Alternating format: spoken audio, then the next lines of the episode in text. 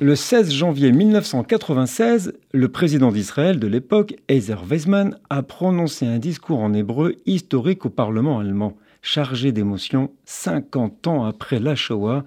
Il y a résumé l'histoire du peuple juif, que je vous cite. « Je ne suis plus un juif errant qui migre de pays en pays, d'exil en exil. J'étais esclave en Égypte, j'ai reçu la Torah sur le mont Sinaï. Avec Josué et Élie, j'ai traversé le Jourdain. Je suis entré à Jérusalem avec David et j'ai été exilé avec Sédécias. J'ai combattu les Romains et j'ai été banni d'Espagne. J'ai été lié au bûcher de Mayence. J'ai étudié la Torah au Yémen et j'ai perdu ma famille à Kishinev. J'étais incinéré à Treblinka, révolté à Varsovie et immigré en terre d'Israël, le pays d'où j'ai été exilé et où je suis né et d'où je viens et dans lequel je reviens. Nous sommes des gens de parole et d'espoir. Nous n'avons ni établi d'empire, ni construit de châteaux et de palais. Nous avons façonné des idées. Nous avons rêvé de Jérusalem reconstruite, de Jérusalem unie. » Fin de citation. Nous sommes le seize janvier.